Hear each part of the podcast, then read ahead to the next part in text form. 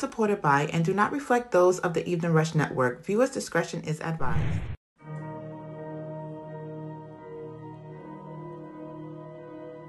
Yeah.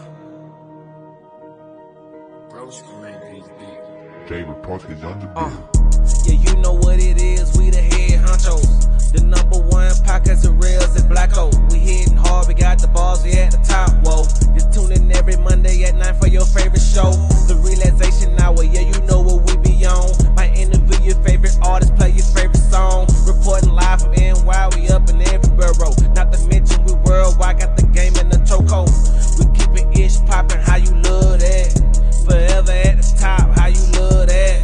We the life of the party, how you love that? Showing love to the artists, get it right back. So light you up an L and just kick back.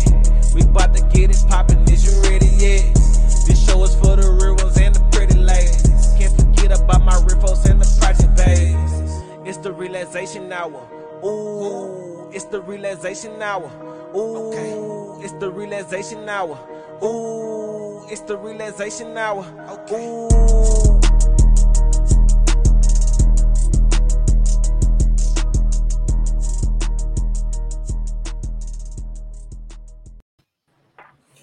Yo, welcome everybody. Welcome back. It's been a minute, but welcome back to the Rels Relaxation Hour. I'm your host, Rels, joined again, once again, by my co-host, superstar Jay Blacko himself. What's going on, brother? Chilling, man. Chilling, man. It's been a minute. We've been going for like what three weeks, for like a month.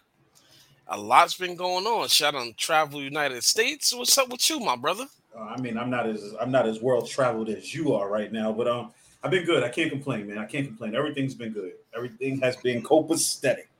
Nah, that's what it is, man. You I, shout once again. I see you got the wrestling thing. Well, of course, you know I was on episode one. Shout out to your order to finish, man. I appreciate that. You'll be on episode three too. I'm definitely, definitely. You know, we we we big. I, I'm not a big wrestling fan like I used to be.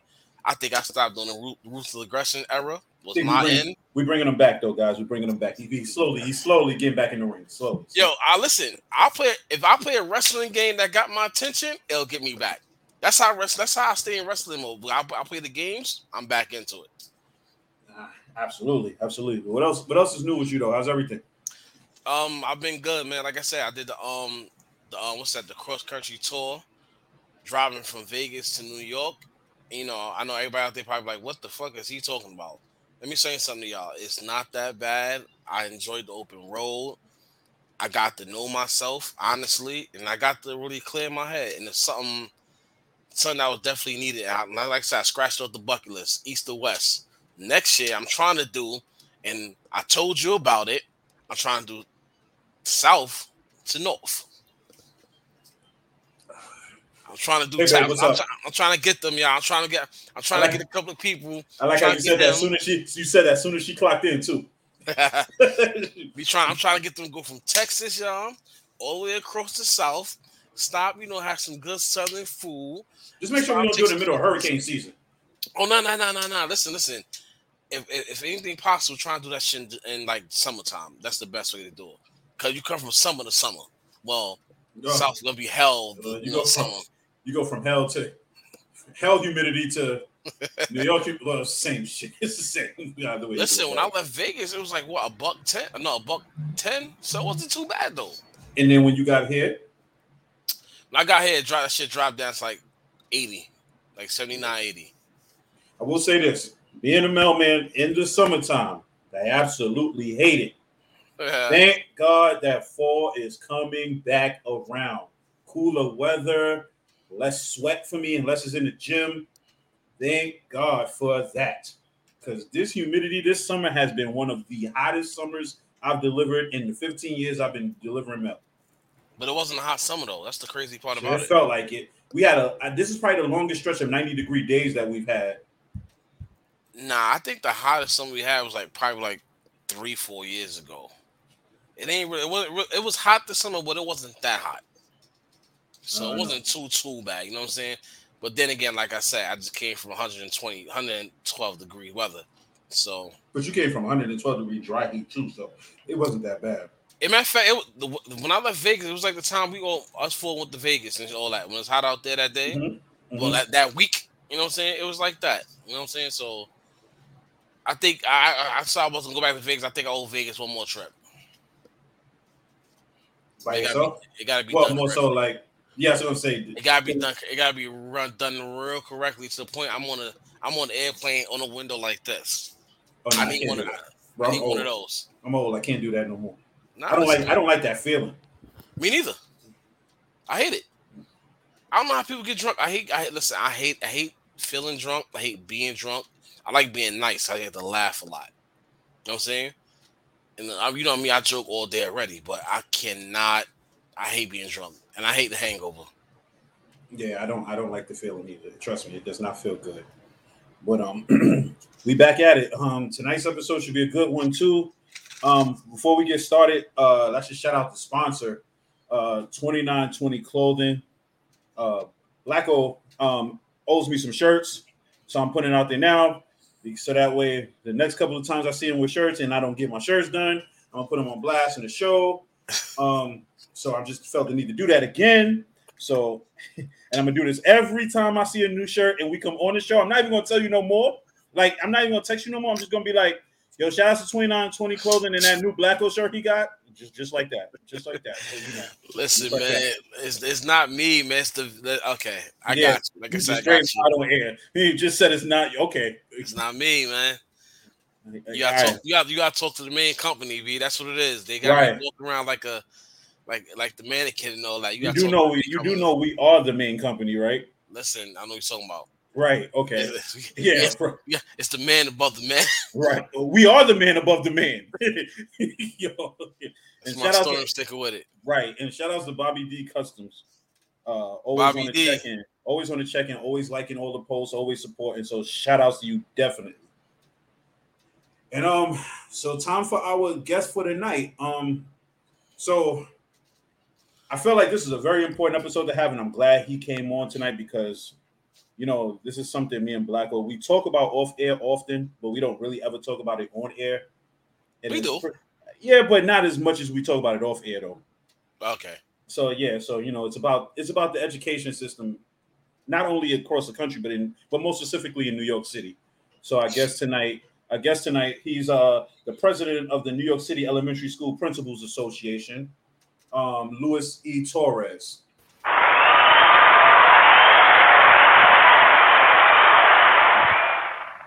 Man, that crowd is big. Oh, man, listen, we got a big audience, man. Thanks for joining us tonight, man. Appreciate it. Absolutely, brother. It's, it's, a, it's a pleasure and honor to be here tonight with, with the two of you. Yeah, Thank you, definitely you. appreciate that. Appreciate it. Sorry to have you out so have you up so late too. I apologize by the way for that. But Listen, he on a relaxation now, man. He relaxing right now. that's That's what it. it's supposed to be. But thanks Yeah, once you- again you- for joining. You just know I'm gonna be real, and, and, and I'm here to be real. So whatever you need to know, I'm here. Absolutely. So, um, in doing some research on you, um, I got a question. How is it that I understand that you got left back because I did I did hear that part. How did the school not know that you you couldn't read? Yeah, I mean, um, it, it, it happens today, right? It happens nowadays too. Um, a lot of our youth get get pushed through the system, and, and no one really, you know, takes the time to know them as learners. You know, so um, I was in third grade. Um, I finally got a teacher that that took the time to realize that I wasn't going to be ready for fourth grade. Um, my mother, you know, my mother was Puerto Rican woman, you know, my father, Puerto Rican man, both of them hardworking people. Um, education, they left it up to the schools. And they, you know, they trusted the schools. And, you know, finally I had a teacher to say, you know what, this kid can't read. He can't go on to the fourth grade. If we push him to the fourth grade, he's just going to keep moving along. He's never going to catch up. So I finally got a teacher that took the time, you know, and, and she said, you know, you're not going to move forward. Uh, it was devastating for me, you know, as a kid. I actually didn't want to go home. I wanted to run away at that point, you know, but uh, I, w- I was fortunate that this person um, took the time to know that I couldn't read and held me back. Yeah, I, I, I, it's it's hard for inner. It's hard for us, especially as inner city kids, because um, and this is what I was asking you. This is what I was going to ask you because I'm just going to get right into the question and ask you. I want your honest opinion. A lot of the teachers, especially when I grew up, when I was growing up, a lot of the teachers weren't from the city. They were like either from the suburbs or you know maybe Jersey or whatever the case may be. Do you think that a lot of these teachers just looked at it as a nine to five or eight to four, as opposed to just really sitting there and trying to help these kids learn? Yeah, and the other thing was, you know, I really didn't have any black teachers. I didn't have no black teachers. I didn't have any Hispanic teachers growing up. They were all white. Majority were not from the neighborhood. Um, and, and, that was a, a big challenge for me because you know I was growing up in a very challenging community. They didn't understand, you know, where I was coming from, and they were making judgments on me as early as you know first second grade. And they just passed me along. But you know a lot of the challenges that the, the teachers didn't reflect the community that they were serving. And i think that sometimes you know um, it puts us in a disadvantage when we don't have enough black and brown teachers out there.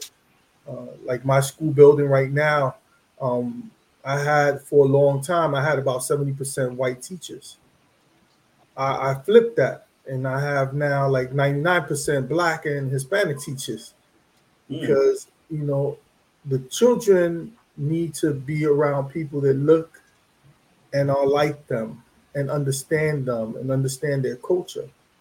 You know, don't get me wrong, there are some white teachers that go, you know, real strong for our, our community. And I have some in my school. And sometimes black and brown teachers believe you know are not the best for our children either right? So you get some black and brown teachers that are not good for our children believe it or not. Sometimes they're worse. But um back then when i was going to school i, I didn't see a black teacher until i got to um high school you know? So that was a, that was that was one of the major problems i felt let me ask you some um a question um like you said early in your education up come up, you said you couldn't read. You had a teacher that sat down with you, helped you develop, they got you prepared for the next grade. Do you think that's one of the issues that they have right now? Because you know, especially nowadays with these kids, like these kids, you see a lot. You see a lot of them acting out. Do you think the acting out comes from trying to hide the fact that they they lack in certain terms of learning, like math, reading, and everything? I, think that the biggest challenge, and I and I hope that in my 18 years I've been able to stress this, and I see a lot of work around what I've been talking about for years, is that education for a lot of our families is a sixth priority. Food, shelter, safety, health, access to technology comes before education. Not because our people don't value education, but it's because life's challenges for a lot of our families come before education. And because of these inequities that exist, our children are faced with, with you know, challenging life situations that don't allow them to focus on education. You know, it's hard to read a book when you're hungry, right? It's hard to for you to do homework when you got no light in your house. It's hard for you to do your homework when you don't got furniture to do your homework on, or you don't have internet access. You know, a lot of these things came out during the pandemic, and we started to realize that, you know, a lot of the issues is that the inequities of the world are greater than the, the, the priority of education. And for a lot of our families, unless we address those five other basic needs, we can never focus on education. So we got children coming to school that are hungry and can't focus in the classroom. And because nobody's taking the time to understand that, are penalizing our children for the inequities that exist in the world. And you know, lack of sleep is another big issue, right? When you got mm-hmm. gun shooting happening right outside your door or right outside your window on a regular basis, like the mm-hmm. community I serve, mm-hmm. can you sleep? You can't sleep, you can't focus, you can't think. And then you got to wake up early in the morning after a whole night of all this chaotic life that was going on and then you got to go back and focus in school. And the first thing you get from a teacher is why you late, why you didn't do your homework, why you didn't do this, why you didn't do that. And then that's why our children get angry and frustrated. And that's one of the reasons why in my school I teach my teachers um, what's called therapeutic crisis intervention. You know, I t- teach them to de-escalate children, not to escalate them. because a lot of the times our children are coming in already escalated. And because they're escalated, as soon as you tell them take their hat off and they say no to you, and you grab that hat from them, then they punch in the wall or punch in the window, then we're suspending our children. But did somebody take the time to find out that that kid just spent the whole night in a community where gun shooting was happening outside his window? Or he didn't have nothing to eat? Or he didn't have electricity in his house? Or he didn't have internet access to do the homework? Or printer to print the work? There's so many things that our youth face every day that if we as schools and educators don't try to work with them and take away that extra baggage from them, we're never going to truly educate our children. And a lot of it is purposeful because, you know, the same way we're talking tonight about education, there are people talking about private prisons and investing in private prisons. Mm-hmm. Right. The same way we talk about educating our youth, there are people like finding out ways of how to increase enrollment in the prisons. You know, and, and we have to understand that. And when we understand that, then we understand that as educators and as schools, we can't just focus on literacy and math. We have to try to address all those other basic needs as much as possible so that our children can then focus on education. That's powerful that you bring that up because now, you know, you know, like as me and Rels, we all came up, you know, like Rels went to private school, I went to I went to regular elementary school all the way up to I finished. And you say that it's like you bring it up like you know kids come to school agitated because I used to see that every day. A teacher getting to with a student and you never knew what's going on. Sometimes, and I don't mind as the students, we just think, "Yo, this kid's just a badass kid.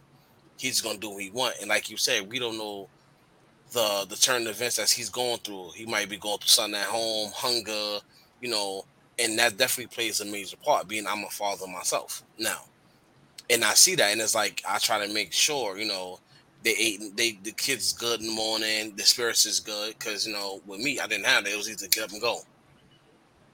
Yeah, and, and you know, another thing that that is not said you know, lately I've been posting up. It's 10 a.m. Uh, 10 p.m. Do you know where your children are? Remember the commercial that used mm-hmm. to come out? Yeah. yeah. I'll be posting that up on Instagram, trying to get that, you know, revived. Because a lot of the issues too is that, you know, we're not we're not, not taking the time to really um uh, control and, and, manage our family at home and, and, and what's going on at home with our children. Um, you know, I guarantee you, if I drive around the community where my school is located, we'll find a group of kids just running around and hanging out, and it's like eight o'clock, nine o'clock mm-hmm. at night right now. If your don't mind me asking, what is your what area is your community? You know. Oh, I'm located in Claremont, right in the middle of four housing projects. Right? He, bro, he's a principal at 50, he's a principal at 55, right across street from my building. I'm about yeah. to say you say 55 like I'm from your just, area. No, but you know, you, okay, so you know where you park on the hill? Filth, yeah, I know. Yeah, I whatever. The big school right across the street. Yeah, I, I got it. Mm-hmm. Oh, so, so, I'm right in the middle, mm-hmm. you know, right between Wash and Webb, where everything goes down, right? Because you can't go to the library in Fulton Street if you live on Webster because you got to walk through Washington. You got to walk through. You got to walk through you know, Franklin. This is the kind of type of stuff that I deal with as a principal. You know, where I have to cancel fire drills when there's gun shooting outside. You know, it's just not a normal place. But I've been there 18, 19 years, so you know, I'm part of the family because I have now grandkids of, of, of former students coming to the school, which is crazy. crazy. Let me ask you something. This this is much more touching. And as a principal, you say you've been there 18, 19 years. And this is like I said, it's gonna be a touching question. Yep. Like you said, you grew up in that neighborhood, you got kids from that neighborhood. How many kids, uh, students you know that when they left that school, you hear like they passed on because you know stuff that happened in the street that you try to you know get it, you know, get them away from. Yeah, I haven't I haven't really dealt with that as far as the shooting and the gangs. Um, I actually had two two of my students die in the fire that happened in the Bronx. Mm, um, okay. Um, two of my students died in that fire. Um, one of my staff members lost her um, her sister her sister's husband, and their three children. So, like the fires is where I I've been hit hard from the school perspective. Um, but with with my students, um, I haven't seen a lot of that. But what I what I do see is um, a lot of youth that are lost. because when they leave my school, um, depending on what middle school they get into, is like a Russian roulette game. Mm-hmm. If they mm-hmm. go in the wrong middle school, you know, there's nothing I could do at that point. But what I also do, just let's let's focus on some of the positive. I have right now about 20 of my former students that work in the school now. I actually have a fifth grade teacher now mm-hmm. teaching math. She was a former student of mine in the school, African young lady. She's now a fifth grade math teacher. I have about six paraprofessionals that work in the school system now that were former students of mine that we put them through. Um, so I basically hire the community because you can't be a real community school unless you involve the community. So I hire people from the community. So my youth work for me. I actually have a community cleanup program where I pay um hundred dollars every Saturday for 13 of my young men to come out and, and do community cleanup every Saturday. They do it and we pay them hundred dollars, twenty dollars an hour for five hours. Um, so I do a lot of that work. The problem is when they leave me. the problem is when they leave me and they wind up going the wrong direction, then it's very hard for me to do anything because you know, I used to believe that I could fix the community with the school, but the reality is, if there's not equal investment in the school around the community, the, the, the, community around the school, it becomes a cycle of failure. Because mm-hmm. everything I teach the children, they go back and read, you know, they go back and, and relearn the negative stuff, you know, mm-hmm. and that's that's the challenge I have. So you know, one of the things I'm trying to do is partner up more with middle schools, and that's one of the reasons why I was so happy to be the president of the Elementary Schools Association, because I could leverage that to try to get more schools to do the work that I'm doing, so that we can have a greater impact on the community. Because if we're just doing it from my school, it's not going to really impact the community the way we need to. Because there's 3,000 families living on one square block. Mm-hmm. I can't possibly do it all but if we get more schools to do the work that I'm doing, then we could have a greater impact. And it sucks because, like you said, um, that it's only so much you can do. If you have a kid in your school, let's just say from seven in the morning to three, and it's really nothing you can do from three thirty on into the next day. So God knows what can like everything you taught them in that eight hours of day of, of day of school can all be re- can be erased in what the next hour and two, depending on the company that they're in. Yeah, and the good thing is we have an after school program that goes to. I try to keep the building open mm-hmm. till six every day, and I even do Saturdays now. And we're about to open up a soccer stadium in the school. And just to give you a little bit taste of what we do in our school, I'm building a soccer stadium in the in the in the in the schoolyard. Mm-hmm. I'm trying to work right now with Grandmaster Caz and Grandmaster Melle Mel and Windows of Hip Hop to put a music studio in the basement of the school. Mm-hmm. Uh, we are uh, about to open up our brand new cafeteria. I'm about to have a 850,000 to $2 million upgrade of the auditorium. We actually have aeroponic farms in the school, as well as farms outside of the school where we grow vegetables all year long. We grow zucchini, eggplant, tomatoes, everything, kale, and we teach the children how to cook it, and we give the food to the community and we give to the cancer patients that live in the neighborhood. So we're trying to create a self-sustaining community. But the challenge is there's not an equal investment in the housing projects around the school.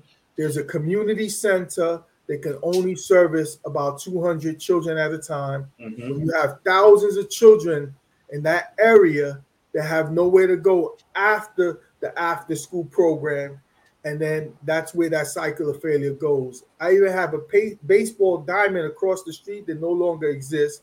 They use that field as a dog park at this point. I mm-hmm. tried to get that park, and they told me no, housing didn't give it to me. But yet they haven't developed anything over 18 years in that park where I could have mm-hmm. created a baseball program and mm-hmm. had more youth involved in programs and activities. Yeah. So with all the great stuff we do, I even have a hospital in the school with a nurse dentist, psychologist, ophthalmologist, full time on staff. So we do full service in the school. I have all of this stuff going, but there's no investment in those buildings around the school. You know, they put up scaffolding, they're making money off of the scaffolding. They're doing, you know, causes more crime in the neighborhood. I know where all the, all the dealings and the drugs and stuff is going on, so I'm able to navigate and work with people in the community to try to keep that away from our kids. But there's no equal investment in the community around the school. So a cycle of failure will continue and the inequities continue. And, and sadly, you know, we will continue to feed the prison system until there is real change that happens in that community. Um, with all my efforts, you know, and, and I'm. My my job, I feel, is to close the prisons, you know, but it's not equal investment in the neighborhood. You you just don't see it. There's no YMCA in that neighborhood. There's no Kips Bay in that neighborhood. There are no banks in the neighborhood. This is this is just you know straight up Chinese restaurant on the corner type of neighborhood. You know listen, I've grown up in this area my whole life. I understand everything you're saying. Trust me, 100%. Um, and it, it, it sucks that these places would rather find ways to, you know, to improve prisons than they would to improve neighborhoods. It sucks. Cause yeah, and you know they they say that the you know they use the third grade reading levels to determine how many prison cells they need to open up. You know, so it's based on third grade reading levels. They can predict that if you can't read by third grade, then you need a prison cell to be built for you. I didn't know that. Yeah, if you look it up, there's a lot of research on it. People will say no. I say yes because you know there's got to be some way to determine, predict, right? You know, because these people are about money. They got it. They're not going to be investing in something if they don't think it's going to make them money, right? So they have to have some kind of predictor, and the predictor they, the pet, based on research, the predictor is third grade reading levels because I think each inmate is worth like thirty thousand an inmate, some shit like that. It's cheaper to send them to college. It's cheaper to send people to college than it is to put them in prison. It makes it makes no sense. It, it, it's it's great, but like you just said, Rouse, they invest more in the prisons because it's it's it's like an investment, man. Honestly, you figure like it's like a prison, like I said, like prison, laundry mats, and funeral homes. They those three is always gonna be needed. Yep. And sadly, in this area, it's laundromats, Chinese restaurants, liquor stores. Right. You know, and, and you know uh, when I and and I was talking off off off the screen. Um, when I was growing up, right, I was an artist, and nobody took the time to know I was an artist. I, you know, uh, I got left back in, in, in early grades, but then when I got to high school, it got even worse. In high school, I had my guidance counselor tell me that I would not be successful in college, that I needed to join the military. And this was right before Desert Storm. Um, and I knew something was coming because most of my friends during that year, that graduation year, were, were being pushed towards the military. So I could probably predict now, based on what I was, I, I would be able to say, you know what? They were preparing us to go out there and, and sacrifice ourselves so they mm-hmm. guided me to the military. They told me I would not be successful in college. And this was a guidance counselor, didn't look like anybody from the community, basically telling me that I needed to go into the military. Long story short, my mother signed me up at 18. I was in the US Navy, and then I got shipped right out to Desert Storm. Luckily, the war was over before anything could happen. But um, you know, the reality is you got people like that in this world that are going to tell you what you can and cannot do in this world and because I didn't know any better, I was redirected, and that's why I got into education because I want to make sure that our youth um, do what they want to do in life, not what somebody tells them to do, especially when they're being guided the wrong way. That's crazy. Like you say that. At least you know. At least I can say this. You know, you had your guidance counselor tell you going to military was something productive, especially later on in life. You know what I'm saying? You had, especially my generation, was different like you said, you had teachers that's not from your neighborhood that don't understand. They used to tell the students, "Oh, you ain't gonna be shit." I done heard it a couple of times. Not to me though. You ain't gonna be shit. You never gonna be nothing. You go go get your GED. That's might go drop out. And sad to say, that's what was happening. Especially when I got the theater. I got I went to Theodore Roosevelt on Fordham Road, and that's one of the first schools I could legitimately say I seen. You know, a lot of people my age and like a year too older dropping out left and right and the reason I asked you the question earlier about have you seen students that went on, you know, grown up that had passed on, you know, doing it for the neighborhoods because when I got there, you know, I had students my, my freshman year, especially that's when during the gang era, I don't see multiple students get killed. well, I ain't gonna say I seen, but you know, I could speak to them on a Monday, come to find out they dead on Tuesday. And you know, some teachers took it hard because it's like, damn, like you're a kid. What happened? What's going on? Like maybe if I'd have been on you more, which these teachers don't, especially around that time. I don't know about now. You know what I'm saying? I can't speak for your district. I, I can't speak for your district, but I'm speaking about over here. It's like, I don't know. You know, you know the crazy thing, right? Because you know, in high school you have multiple classes. So yeah. for for one teacher that can sit there and say they believe in you, you'll have two or three other teachers who won't give a damn about you. And exactly. those kids will and those kids will listen to the two or three that don't give a damn about you more than the one who actually is looking out for you. But you know, you know, I always credit my guidance counselor as being my greatest motivational speaker because by her telling me that when I got out the military, I was so on fire to go to college to prove that guidance guidance counselor so wrong that I wound up with five college degrees, and that was really to just prove her wrong. And I wish that she was alive when I finished, so that I could go back to her and say, "What do you think now?" You know, and, and it really just it just changed my mindset about everything. And then sadly, you know, I thought it was over. My daughter applies for a college, and and and I don't care. I'll say it out loud.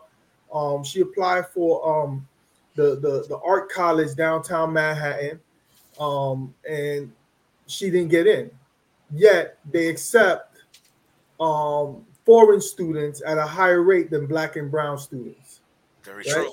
So you know it, things have not changed. You know you would think that by now they would have changed. They have not changed, and, and, and the system is created in a way where if you show success, right, and you're not. I'm not supposed to show success. Mm-hmm. When you show success, they take away funding from you. So it's it's almost better for you not to be successful.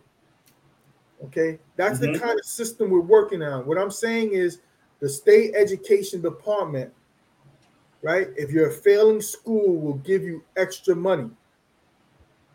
Once you get off that failing list, they take all that money away that they gave you, and all those things that made you successful go away.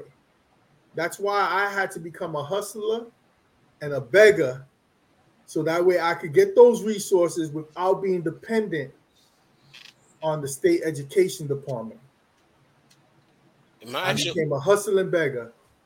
Match your question. Wait, um, Blacko, hold hold that question. Let's take a break real quick.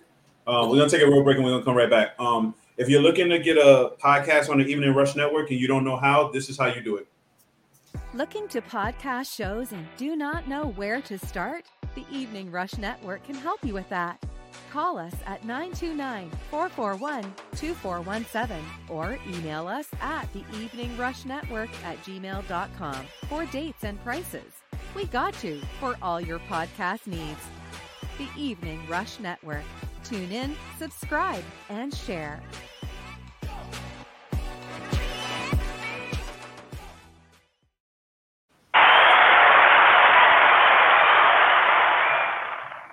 Thanks, thanks for coming back with us. We're back with uh, Louis E. Torres, president of the New York City Elementary School Principal Association. The Black Blacko, you had a question to ask before we went to break. Yes, I did. And I'm quite sure, you know, people that's watching, listening, they have the same question. Well, not even gonna say the same question, the same wonderance as I do. Um, you know, in the inner cities, especially mostly the, you know, within the five boroughs and anywhere they consider the ghetto, how come the school system is separated? You have the regular elementary school when the educational level is subpar. Then you have charter schools where the education supposed to be it's supposed to be a little better, but then you go to neighborhoods like Long Island, the Westchester County. Our charter schools basically they regular elementary schools. Why is that that is separated and it just can't be for one? Everybody gets the same educational treatment. That, that's a that's a good question. And, and then the hmm. other way, question you need to ask is why are the poorer neighborhoods flooded with charter schools, and the more affluent neighborhoods don't have charter mm-hmm. schools, right? So if you go to certain neighborhoods, they don't they don't allow charter schools in there because their public schools require all the funding. See, what happens is when you put a whole bunch of schools in one community, right? There is now a fight for funding. And what you do is you wind up watering down a lot of schools at the expense of one or two schools. So some children will be very successful and get all the resources they need, while others will be fending for themselves. Give you an example, and, my school is very unique. I share my building with a charter school, and I'm able to compete. Okay, I have a question. I'm sorry to cut you off. Yeah. Have sharing a building with a charter school is that beneficial or is that a detriment? So it depends on you, right? I'm a hustler. they put they put a charter school in my building, not knowing who I was, right? And I'm able to compete. I'm able to use the charter school to support and benefit my school, and we work collaboratively because I understand that we have to work for all children, whether they're charter school or public schools, and I have to make the relationship work for my children. Politically, they have a lot of uh, power. So I tap into that. Hustle wise, I get the resources. So they need to tap into that and they need me just as much as I need them. And I'm able to work that relationship. So um, I'm able to get the hospitals, I'm able to get the extra funding, I'm ex- able to get the extra resources, you know, that will benefit the charter school. And then whenever I need them for something, I'll be like, look, can I get your parents to to to to complain about the conditions in the auditorium, right? And then they're able to get that from me. So it's, it's about building a collaborative relationship. But but getting back to the question about charter schools, so when you flood a community with a whole bunch of charter schools, funding is dependent on enrollment, right? So if you have a pool of 500 students, let's say, right, and you only have that those 500 students going to one school, that one school gets all the funding, right? That's the way we grew up in. That's the way our public schools were when we were growing up. That's why a lot of our public schools had the sports, the arts programs, right? Mm-hmm.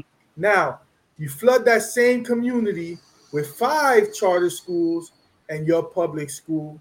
Now, those 500 students are divided among six schools each school now only is able to get 100 children, or depending how good your school is, right? You might get more than the other school, and your funding is dependent on that register total, right?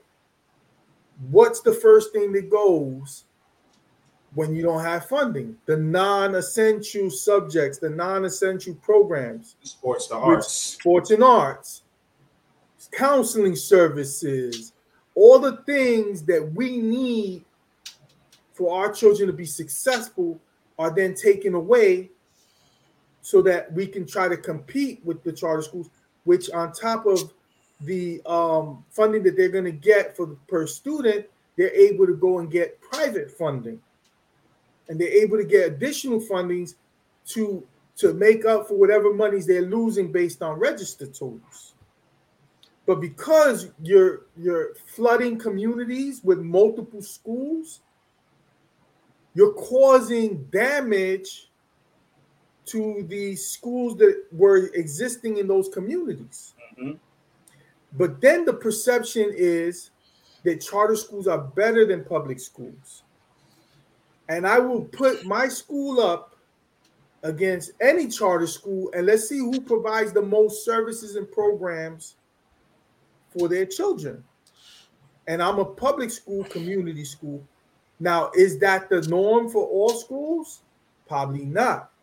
It's just that I've figured out that in order for me to be competitive, I need to be able to hustle and beg for resources so that I can have the additional programs without being dependent on state funding and enrollment monies. So I get private fund, a lot of private funding I get a lot of funding from uh, elected officials and others because I've been able to, you know, figure out how to negotiate those monies. But it's not the norm for uh, public schools, and, and, it's it's what, you know, I'm I'm saying that if we don't change, could be the downfall for public education in, New York City and across the country. If we don't start to figure out that we need we need both public and charter but we can't have one affect the other one in a negative way. I have a question for you. Um, and this actually dates back to, like I said, time I'm going to school coming up into like recent years. what made the educational system realize having too many kids in the classroom doesn't benefit, you know, the growth of a child's education level until now where it's like before you had some classes had like 20 kids in there. Now mm-hmm. you might see 12 to 16. What made them to really take a notice that like, okay, listen, the kids is not learning, teachers can't handle this. It's time to cut these classes and cut these classes in half. Now, this is a two-part question now. Now, being that they did that now, now you have some schools it's hard to get in. You know what I'm saying? Like you have they like they overbook, you know, and stuff like that. So what was the change that what, what who sat down and realized this? Was it the teachers? Was it the principals like yourself? Or was it the parents that's complaining my child's not get the proper education because you have one teacher in the classroom that's focused on this one child when it's like 17 others in here that need the same proper education? Yeah, so a lot of it is philosophies. A lot of it is the constant changing of leadership, right? So you get a chancellor believes in one thing, chance another chancellor believes in something else. You get different philosophies, different ways of thinking. Um, if you if you're asking me from my perspective, yes, um, you know, growing up, we were growing up in a different time, right? Back then, a teacher could manage 30 some students mm-hmm. a little bit better than teachers now, right? The behaviors are different. The, the way we educate our children is different. The attention the spans too. Yeah, and the level of respect um, mm-hmm. is different, right? Um, we it, it was different. It was just a different time. Um, the times now are a little bit uh, more challenging. The children are coming in with more challenges. Research is showing, you know, um, that we, we, did some things wrong in the past that we need to to to, to do differently now. But it, it, in my thoughts and the way I envision education moving forward is that education has to have a purpose. There has to be a purpose to education moving forward. Um, and the classrooms now should be more geared towards college, but more towards careers the future careers that are going to be coming out, right? So if if that's the case, then we need to to to fine tune um, our classrooms, reduce the class sizes, focus the education more on preparing our children for various careers, and creating pipelines to the city jobs. And that's what education should be moving towards, right? So right now, every high school should have a pipeline to the police department, fire department, sanitation department, um, construction work, all these jobs, there should be pipelines from the high schools going into these these schools, into, into these careers. And on top of that, the housing development that's that's being built in the Bronx and across New York offer a high school student a career, right? So you offer him the opportunity to be a police officer, then offer them a low income apartment in one of these buildings, right? and then you start to change the mindset of our community you start to change the purpose of schools because you know what we're starting to find is that college is not for every student there's a shortage of, of, of people going into these positions in our city and if a police officer lives in the community and is from the community more than likely they're going to get more respect and you're going to have the community buy-in. So there has to be a shift in our education. So small class size, we understand is because there's a change in in, in the needs of our of our youth growing up. Right? You can't keep the system the same. If you keep it the same, you're never going to show change. Right? That's one. Small class size helps our children because the teacher can manage the class better. Right?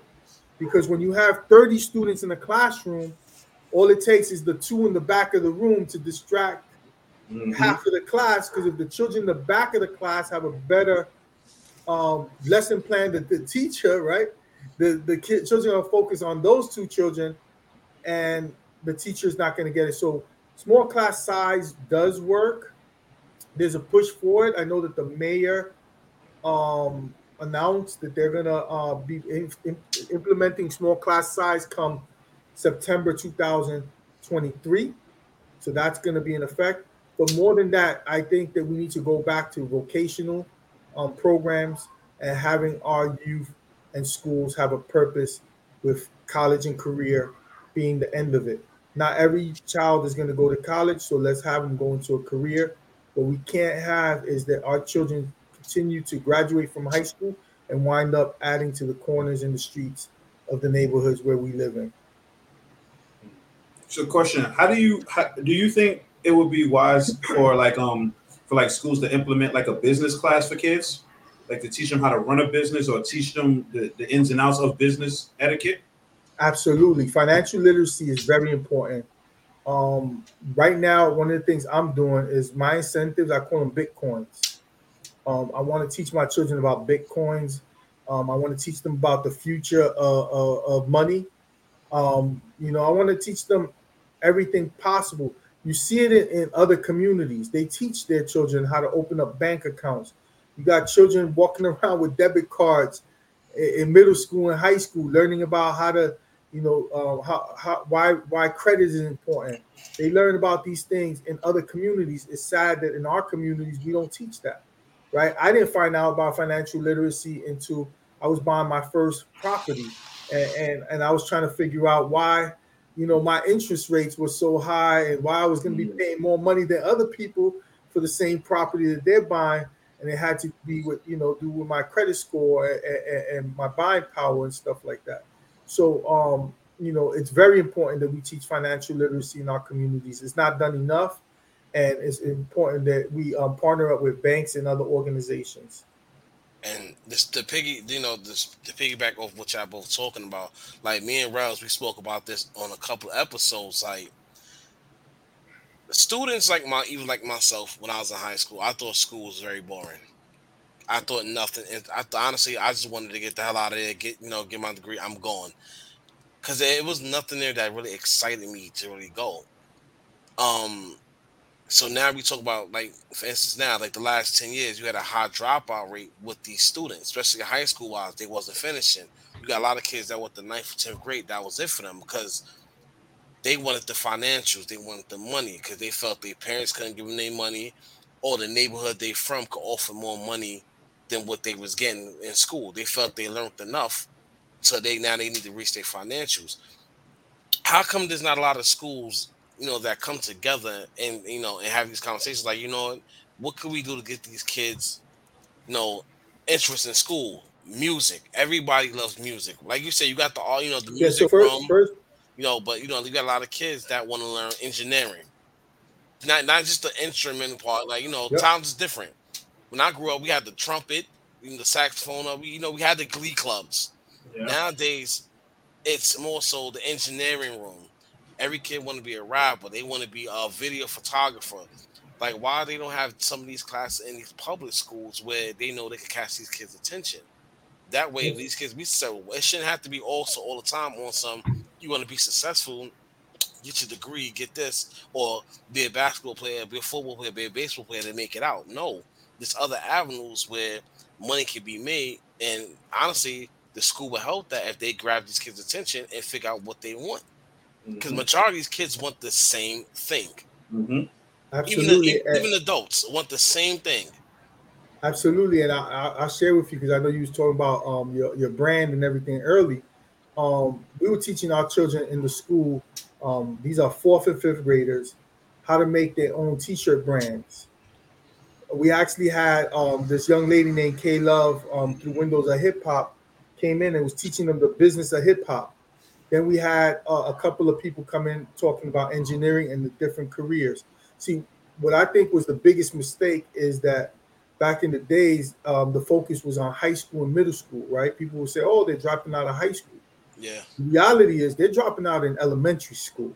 They're just getting to high school, mm-hmm. right? You have to teach them the legal business before they learn the illegal stuff, and that's that's that's the important thing, right? So before they can learn the illegal stuff, right? Before they become the lookouts, before they become the, the carriers, and, and we got to teach them about the legal businesses, those things that they can be doing so that they can make money in the future that is legal before they're being caught up and getting caught out in the streets.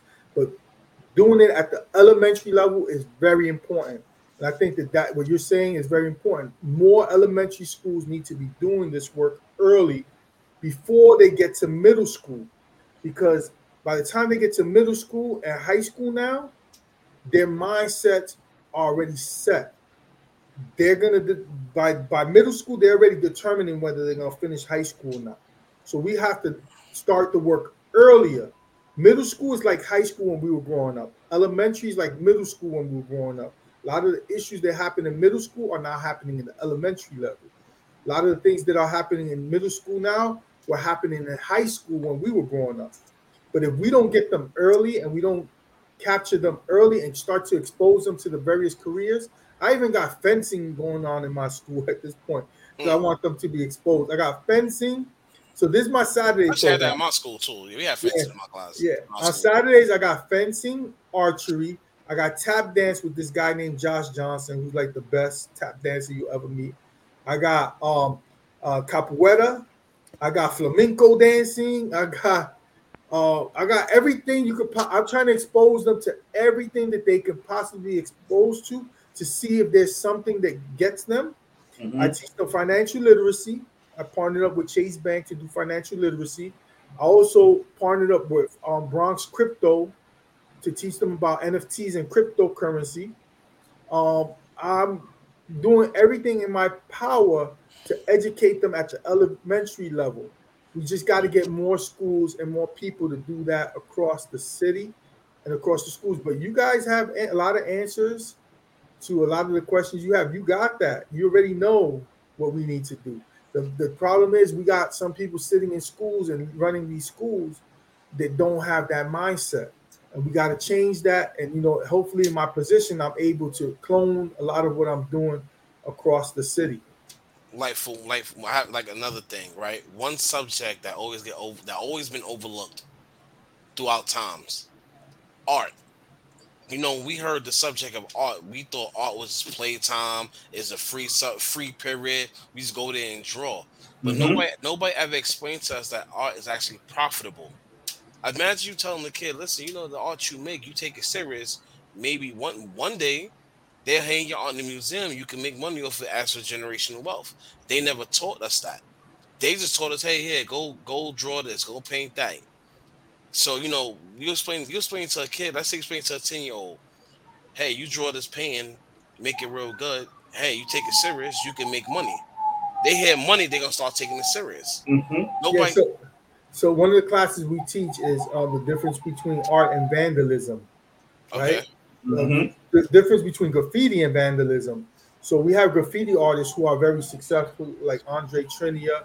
Um, we've even had the Tats Cru, uh, Cope 2, and all these graffiti artists who are making big money doing graffiti, right? And we te- we tell them we want you to talk to the children about why you're making money to do these things and why when they're trashing their, their elevator, you know, it's not good, right?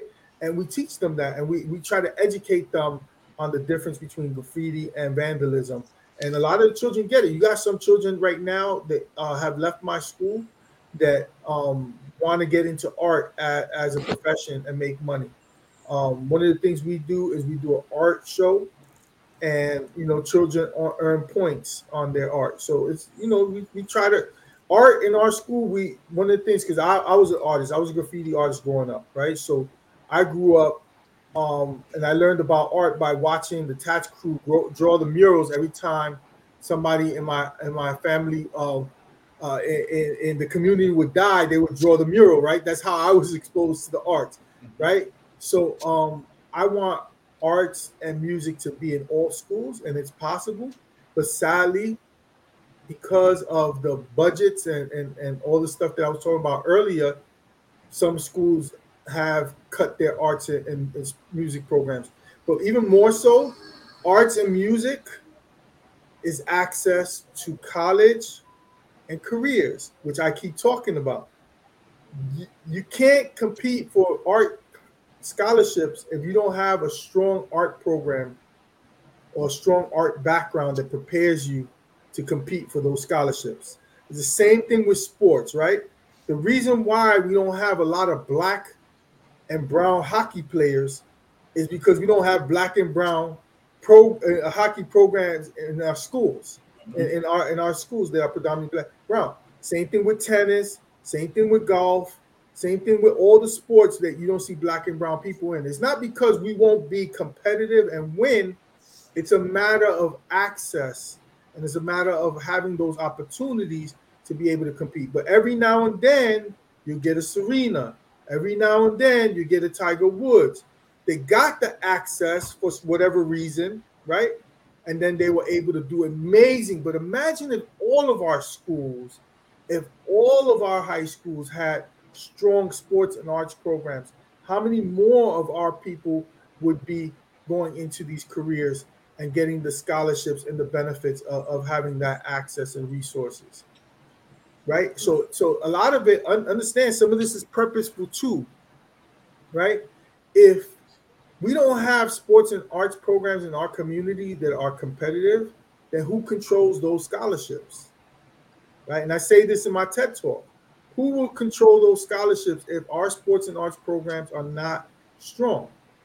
Those communities that have strong sports and arts programs, mm-hmm. right? It is, is, is no mistake as to why certain communities never pay for college, even though they have money.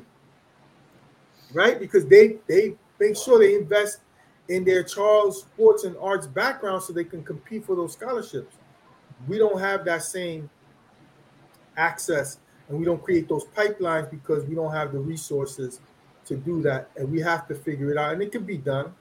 If we really want to change things, it could be done. But I, I want to give you something um, because I want to make sure that I say this before the night is out. Mm-hmm. If you think about this, right? If we eliminate crime, if you eliminate crime, think about all those people that will be out of jobs and all those people that will lose money. You won't need prisons anymore. You won't need police officers anymore. You won't need judges anymore. You won't need lawyers anymore, right? If you eliminate crime and all those other things that you don't need. What if you made everyone healthy? Think about all the people who will be out of jobs. Pharmacy, pharmaceutical companies will lose their jobs, doctors will lose their jobs, physical therapists lose their jobs, all these people lose their jobs. There is a reason why all these inequities exist, and there's a reason why that these things are allowed, and it's all based on money. And the people who are making money off of these things will continue to keep us failing and struggling so they can continue to make their money. There's a reason why all children can't read by third grade. Because if all children read by third grade, you know how much money would be lost by these companies that invest in our children not being able to read? Programs that make money off of our children, the book companies, the the the the you know the Sul- the Sylvans, the other programs that are out there that make money on our children not being able to be successful would lose money. So there's you know there's a lot of money to be made by us failing and keeping us unhealthy, and by keeping the sports and arts programs out of our schools, so certain communities can continue to control those scholarships and access to resources. That's crazy. Like, it's, so, it's so true. He just broke it down in his most simplest form too. You can't you can't get any more simpler than that. Um, I have one last question to ask. I want to piggyback off of something you, you said earlier. So, obviously, your guidance counselor telling you what your guidance counselor told you back then, it could have pushed you into a negative way in life, but instead you chose to take the positive route and got all those degrees that you got. How important do you feel like guidance counselors are for schools today? All right, let me let me um, make a, a, comment before we get in trouble here tonight. Don't call them guidance counselors no more. Mm-hmm. We got to call them school counselors. School counselors, okay. Yeah, because um, there's a negative annotation with guidance counselor. It means like they're guiding us, which is what my guidance counselor did back then, right? she actually guided me in the wrong direction, so they changed it to school counselors. Um, the terminology is now school counselors, but um, you know, again, this this is the damage that's being done every day. We have people that are guiding us in the wrong way. They're, they're telling us to do things um, without really knowing who we are. You know, um, it, for me, if I didn't have the right mindset, that could have caused me either to be killed in the military somewhere or just drop, you know, dropping out? What if I didn't go into the military? And I said, you know what, screw it. I'm gonna just go to the streets and do my thing, just like everybody else on the block, right? I'm not mm-hmm. gonna go to the military. Or I, if I wouldn't went into the military and I didn't want to take orders from nobody and got kicked out, that could have led me to another life, right? I would have got all that training and come back out with the gun training and everything else. I would have been a, a, a hero in the community doing stuff, right? Because now I would have gun training. I would have a lot of stuff. You know, I, if I had the wrong mindset, it could have went so bad. And for a lot of our people in our communities, it went bad. literally, it went bad. And, and, and, you know, I have a lot of friends that they tell me that they didn't finish high school or college because they were misguided by people, you know, and, and they were told that they wouldn't be successful, and they they were told, and it became part of their mental, and because they didn't have the right mindset or the family structure. See, I grew up with my both parents, my father and my mother, my father was a, a, a, strong worker. My mother was, even though she didn't never went, you know, she didn't finish college. She was very smart. They kept me from going the wrong way. It could have easily went the wrong way. My friends were making the big money. My friends had the big cars. My friends were doing all of that. But what kept me away from that was my parents.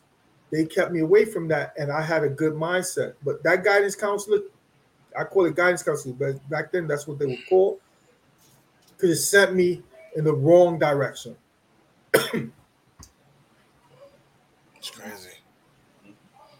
That's crazy, man. And, and I guarantee you, if you speak to your, your friends and people in in prison and people we know, and I, I've done this with my friend, somewhere along the line, somebody misguided them, and there was always that person on the corner ready to catch them, pick them up, give them family, give them love, you know, and, and, and, that that's what happens, you know. You you wind up becoming a family of someone who probably, you know, is not doing the right thing, but because at least they're taking the time, and you know what, you might not be good at reading and math, but you might be good at other things, other skills that mm-hmm. that make you successful in the community, right? Mm-hmm you know, other things. You might handle a gun good. You might know how to how to count money good. You might know how to do things that make you successful in that. So people in life, as human beings, they want to do things that make you know make them feel good. And, and if you're successful at something, then you continue to do it. So if you're successful at the street life, then you'll do it. And, and we see it all the time. You know, people think, oh, I'm really good at doing this until they get caught. And then that all goes away, right? but they didn't have guidance. They didn't have the right mindset. And then they had everybody else telling them, oh, you're not going to be able to go to college. You're not going to be able to get a job. And, and, and, then, you know, and then they went the wrong way. And, and sadly, you know, again, the streets will pick them up. Mm-hmm. But there's, there's good people like you in the world who's helping these kids try to put them on a path of better, you know, for a better life. So we just thank you for for you know for serving the community the best way you can. Because trust me, there's not a lot of people out there like you. Yeah, man. I mean, I, I'm I'm I'm trying to save lives, close prisons, and educate people. Um, you know, I'm 50 years old now. I say, you know, I got another 10 good years where I could still put the hustle in. But you know, sadly, you know, there's not an equal investment um, in community, and, and and I'm hoping that in the future, you know, elected officials, others will step up and be able to make the changes that we need. Because there are people in power that can can help us, you know. And, and, often I'm finding myself doing the work by myself, you know, and, and it's a heavy lift. But we thank you once again. We thank you. Um, we thank you for being on the show too. Um, where can people find you? Yeah, I mean the easiest place to find me is on Instagram. I, I live on Instagram a lot because you know that's how I get my my resources. Um, I'm hustling on Instagram as the Bronx Principal. Um, I have a book coming out called The Six Priorities, The Sixth Priority, um, which I talked a little bit about, where food, shelter, safety, health, and access to technology come first. It's basically um, a book, like a handbook for anybody who wants to get the resources they need to, to help our children be successful.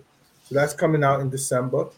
Um, and on Twitter is the Real Talk uh, Torres, um, and you know that's that's how you can find me. I mean, if you want to find me professionally, um, you know, on the on the professional side, um, just um, message me on Instagram, and I will give you my my DOE email address.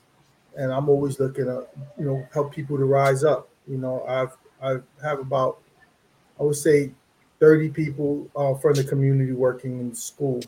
So I'm always looking to help others to, to rise. And, and if I can't bring you into my school, I'll help you get into other schools.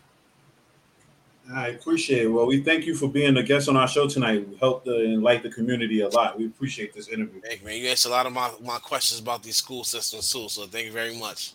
Yeah, and you got you guys always have access to me, and you know, um, I try to be as real as I can. And I know I jump around a lot, but when when when you at my level, you gotta be a little crazy. That's cool. That's cool. Um, when your book drops, so we'll bring you back on the show. We can talk about the book. Absolutely, brother. I appreciate you both. thank, thank, you very you, much. Appreciate you too, man. All right. Thanks thank everybody you. for listening tonight. Have a good night, y'all.